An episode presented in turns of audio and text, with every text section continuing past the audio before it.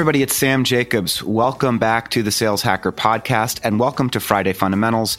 As you know, it's that special short episode where we give you one question and one answer that has tactical salient information that you can take with you through the course of your of, of your day. Today on the show, we've got John Kaplan, who's the president and managing partner at Force Management. John is a longtime industry veteran, and you probably heard our interview with John from the Revenue Collective Executive Offsite. But we've got John back on the show today to ask about the three reasons that deals often stall. Now, before we do that, uh, we want to thank our sponsors.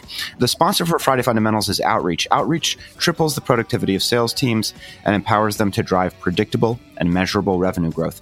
By prioritizing the right activities and scaling customer engagement with intelligent automation, Outreach makes customer facing teams more effective and improves visibility into what really drives results. Now, without further ado, John, welcome back to the show. Thanks, brother. I really, really appreciate being here. Really do. It's a great platform you guys have. Well, thank you very much. So today we want to talk about stalled deals. Now, over the, the many, many years of work that you and your partners at Force Management have done, you've identified three key reasons or three key sort of uh, fundamental uh, requirements that go into a deal closing on time and on pace with the sales motion. And the absence of those things contributing to deals that are pushed, contributing to missed forecasts, et cetera. So when you think about three key reasons why, or three key inputs into deals that require that are required to help them close on time, what are those three things? Yeah, Sam, this is a really, really good topic. We were uh, we're just working with one of our partners the other day, Primary Intelligence, and and they are a research firm focused on kind of win loss intelligence and they gave us a statistic the other day that said that no decision deals can represent more than 30% of missed revenue for many organizations, probably a lot of organizations that, that are on this platform here. So when you really think about it there, there's a lot of ways to accelerate sales cycles, but you know, none of them are more effective than a salesperson that can repeatedly link a solution to an issue that's so critical to an organization that a buyer's got to take action. And, and we call this attaching to the biggest business issue. So if the problem's big enough, it doesn't matter how much your product costs. You know, when your entire sales team has the ability to uncover pressing problems and articulate how your solutions help correct them, they'll be able to move opportunities through the sales process at a faster rate. So, as you kind of highlighted there, you know, the key is for your sellers, they really need to be able to, you know, do these three things, the following three things uncover high level business needs, articulate value and differentiation based on those needs, and position that value throughout the sales process. So every salesperson on every deal needs to have these three things nailed down.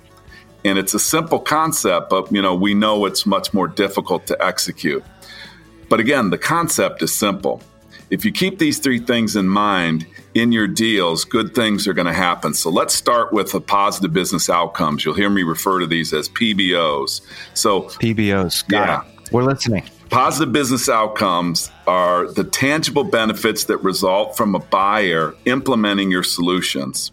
So, when they're in place and articulated, a buyer understands the clear business value they'll receive from implementing the solutions.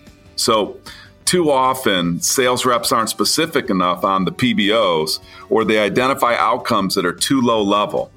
So, if you're a manager listening today, or if you're a salesperson listening today, you really need to ask yourself questions like Do the identified positive business outcomes address business level goals, or are they lower level in nature? And another good one are Are the positive business outcomes compelling enough for an economic buyer to reallocate discretionary funds? If they're not, you need to find a bigger business issue and attach yourself to it. That's the first one. And the second concept is called required capabilities. And so let me give a definition. So, required capabilities define the specific requirements that are necessary to achieve the positive business outcomes if your buyers want to achieve something, they need to make sure that they have these things in place. So, required capabilities, I want you to think of those as they're equal to decision criteria. So, we have the great fortune at Force Management to work with some of the most elite sellers on the planet. And what these elite sellers do is they develop required capabilities with the customer and ensure that executing the required capabilities addresses the pain points and achieves the positive business outcomes. So they're related to the positive business outcomes. So the positive business outcomes are kind of the what, and the required capabilities are the how. Now, there's some critical things that we need to keep in mind here. They need to be confirmed with every decision maker in the process. So, this is a highly, highly interactive skill set. And elite sellers understand that they need to influence these required capabilities and not just gather them. And the way that you influence the required capabilities by making sure they reference your specific differentiation. So, again, if you're a manager, or you're a seller, you got to ask yourself these critical questions. Do the required capability describe the minimum requirements that are necessary to move the customer from some kind of before scenario to an after scenario? Are they compelling enough for the buyer to take the next step? You know, remember, no decision is often one of the strongest competitors that we face.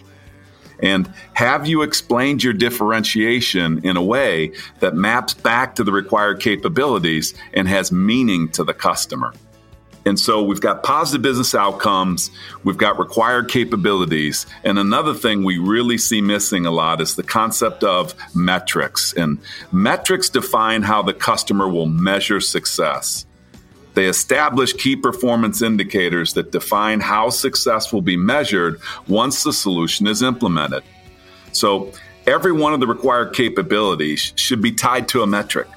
You know, that alignment provides a tangible way to demonstrate how any potential solution, yours or any other, will be judged against all others.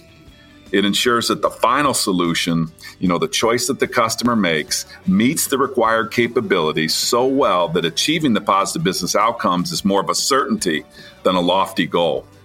So, once you've nailed these three things positive business outcomes, required capabilities, and metrics you can now address with the customer how you do it. And the it refers to the required capabilities, how you do it better or differently, and where you've done it before. So any deal that I look at that's struggling today, it usually comes back to one of these three areas. And, you know, with metrics, the part that I really love about the metrics piece is today's metrics and positive business outcomes, that combination are tomorrow's proof points. Those will be your proof points, where you've done it before, your reference points for your future. So, enabling your sales team with the ability to maniacally focus on these three critical components of a sales conversation will help them create urgency, turning pipeline of opportunities into closed deals. So, in summary, keep it simple. Before you can begin to sell anything to anybody, you have to make sure that you first understand a customer's positive business outcomes, their required capabilities, and how they're going to measure success. I love it. So, and you know, I mean, you've repeated it a number of times, so you don't need me to repeat it. But positive business outcomes, required capabilities, and metrics, and how you're going to measure, and those things are going to turn into the proof points of tomorrow. Do I have that right? You got it right. Fantastic. So, John, thanks for being on the show. Thanks for coming to our executive offsite and being a guest. If folks are listening to this right now, or they've listened to you all week and they want to reach out, maybe they want to hire force management, or they just want to connect with you and ask you some questions, is that okay? And what's your preferred method of, uh, of communication? Yeah, that that would be fantastic. Uh, you know, the I, I, an email to me would be great. Uh, it's J Kaplan with a K, K A P L A N at force, F O R C E, management, one word, dot com. Fantastic. Jay Kaplan at forcemanagement.com. If you want to reach out to me, it's Sam Jacobs, linkedin.com forward slash the word in, and then forward slash Sam F. Jacobs. And uh, thanks again to our sponsor, Outreach, who brought to you, who brought you Friday Fundamentals today. And we'll talk to you next time.